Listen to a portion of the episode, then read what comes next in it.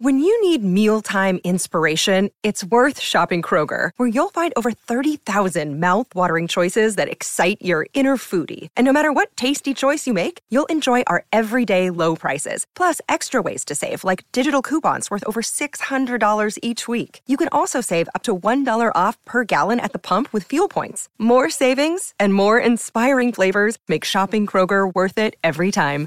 Kroger, fresh for everyone. Fuel restrictions apply. Another day is here, and you're ready for it. What to wear? Check. Breakfast, lunch, and dinner? Check. Planning for what's next and how to save for it?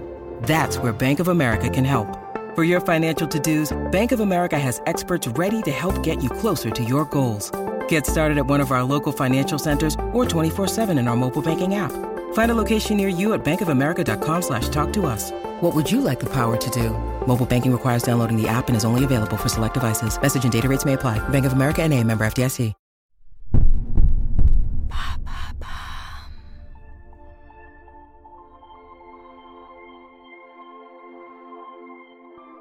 Leur nom est lié à deux des combats majeurs du siècle dernier, l'abolition de la peine de mort et la défense des droits des femmes.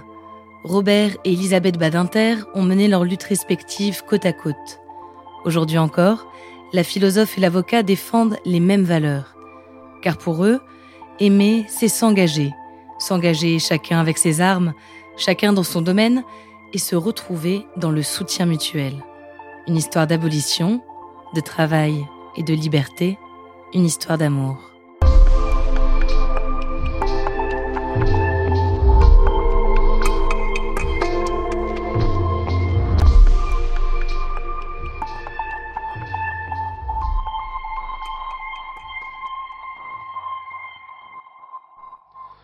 Nombre de votants 487. 1981. Suffrages exprimés Paris. 482. Après deux jours de débat, l'Assemblée nationale adopte l'abolition de la peine de mort.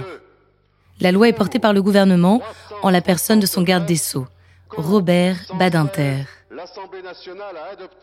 La veille, il prononçait un discours pour convaincre les députés de voter cette loi. Ceux qui veulent une justice qui tue ceux-là sont animés par une double conviction. La première est qu'il existe des hommes totalement coupables, c'est-à-dire des hommes totalement responsables de leurs actes. Et la deuxième, c'est qu'il peut y avoir une justice sûre de son infaillibilité, au point de dire que celui-là peut vivre et que celui-là doit mourir. Eh bien, arrivé à cet âge de ma vie, l'une et l'autre affirmation me paraissent également erronées.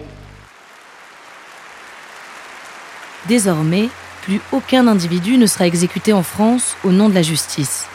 C'est l'aboutissement d'un long combat pour tous les défenseurs de l'abolition. Un combat particulièrement difficile pour Robert Badinter. Car l'opinion est en faveur de la peine de mort. Pendant de longs mois, il est la victime d'insultes et de menaces virulentes. Mais s'il réussit à tenir son cap, c'est grâce à une personne, Elisabeth, sa femme. Elisabeth épouse Robert alors qu'elle a 22 ans. Il est de 16 ans son aîné. Elle le connaît depuis longtemps en tant qu'avocat de son père, Marcel Bleustein-Blanchet, PDG de Publicis. Malgré son jeune âge, Elisabeth est déjà une femme affirmée et érudite. Elle vient d'être licenciée de philosophie. Robert est impressionné par sa modernité. Elle a découvert Simone de Beauvoir à l'âge de 16 ans, une révélation majeure dans son parcours intellectuel. La défense des droits des femmes sera désormais le fil rouge de ses engagements.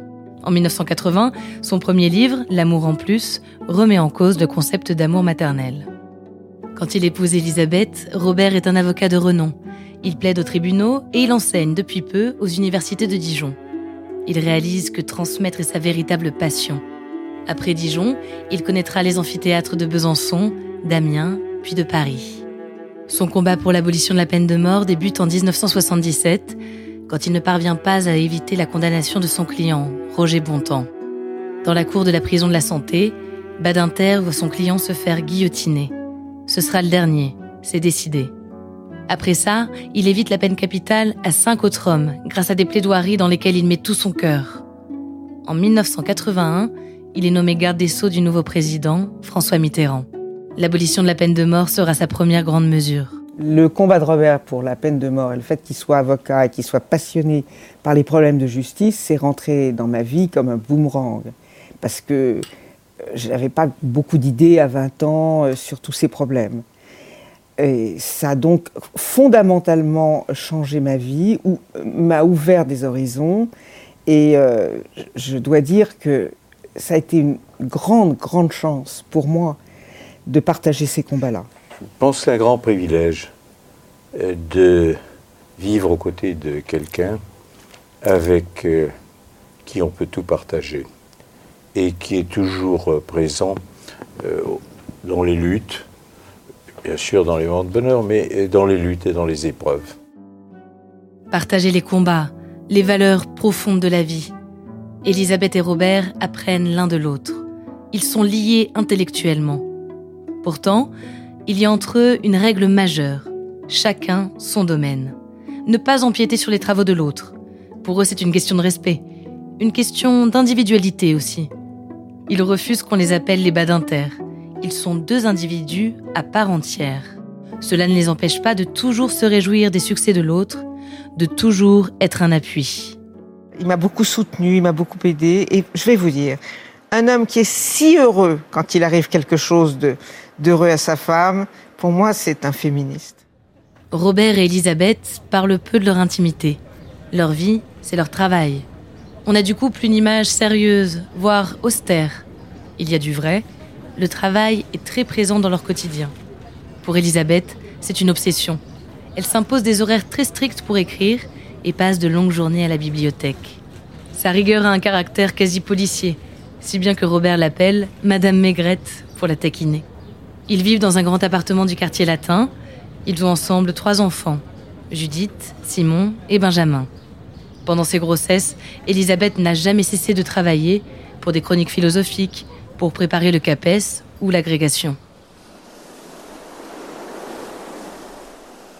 Si la famille est leur priorité, ils n'oublient pas leur couple. Ils ont de précieux rituels à deux. Chaque année, ils partent en vacances deux semaines, sans enfants, dans de grands hôtels à travers le monde. Ils aiment aussi découvrir en voyage des demeures d'écrivains. Chaque année, ils lui offrent un éléphant en porcelaine. Et tous les cinq ans, une nouvelle alliance. Une complicité qui perdure au fil du temps. Un compagnonnage euh, aussi long et aussi riche, c'est aussi une chance. Voilà. Il y, a, un phénomène de hasard, de rencontre, et c'est une chance. C'est un, un bienheureux hasard que nous avons saisi, comme beaucoup d'autres couples, voilà, et, dont on se félicite 50 euh, ans plus tard. Mais euh, il faut quand même ce petit, ce petit coup du destin, positif du destin, qui vous donne l'occasion de saisir une chance. Aujourd'hui, Elisabeth et Robert Badinter continuent d'être passionnés, d'écrire, d'apprendre, de transmettre aussi en parrainant chaque année des promotions d'étudiants.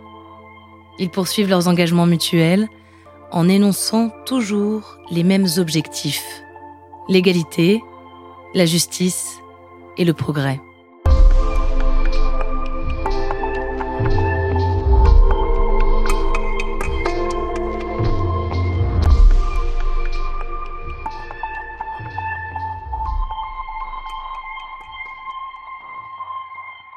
Merci d'avoir écouté cet épisode de Love Story. Je m'appelle Alice Doroide et j'aime les histoires d'amour. Qu'elles soient fusionnelles, chaotiques ou tragiques, elles parlent toutes d'un même sentiment. Elles sont toutes universelles. J'espère que cette histoire aura su résonner en vous. Si vous aimez ce podcast, pensez à vous abonner, à lui donner une note sur les différentes plateformes d'écoute. Désormais, vous pouvez également suivre Love Story sur Instagram. Merci de votre fidélité et à bientôt.